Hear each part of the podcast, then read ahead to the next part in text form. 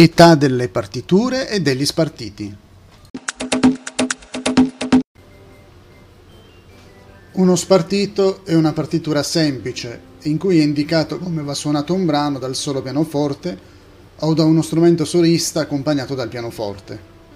La partitura è versione completa di una composizione per orchestra, in cui sono indicate le parti che saranno eseguite da ogni strumento. Comunque, fino al XVI secolo non si faceva nessuna distinzione fra i due termini, cosa che spesso succede ancora oggi. Anche se si potrebbe pensare che la trascrizione con le note sia abbastanza recente, risalente allo stesso periodo in cui si stabilirono i nomi delle note, cioè un migliaio di anni fa, in realtà la storia ha tramandato partiture più antiche.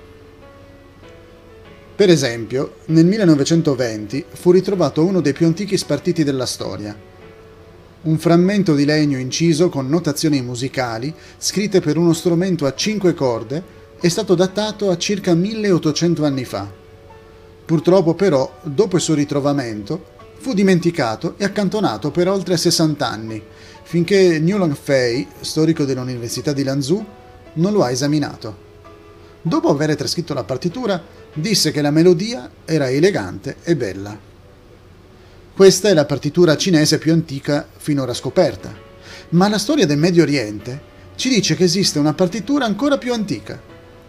È stata trovata incisa su una tavoletta cuneiforme realizzata nella città somera di Nippur, nell'odierno Iraq. La tavoletta è stata datata un paio di secoli prima del frammento di legno cinese.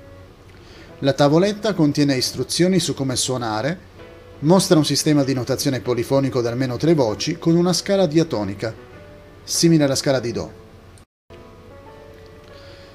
A differenza del frammento di legno, però, la tavoletta cuneiforme non è completa. Un'altra tavoletta, più recente di circa 700-800 anni, mostra che nel territorio sumero la musica fece un certo progresso. Purtroppo però anche questa seconda tavoletta è arrivata incompleta. Fino a circa 500 anni fa è stato difficile tramandare le partiture, perché erano copiate a mano, ma dal XV secolo si sono iniziate a stampare e oggi abbiamo a disposizione almeno 500 anni di musica che possiamo suonare proprio come i compositori originali volevano.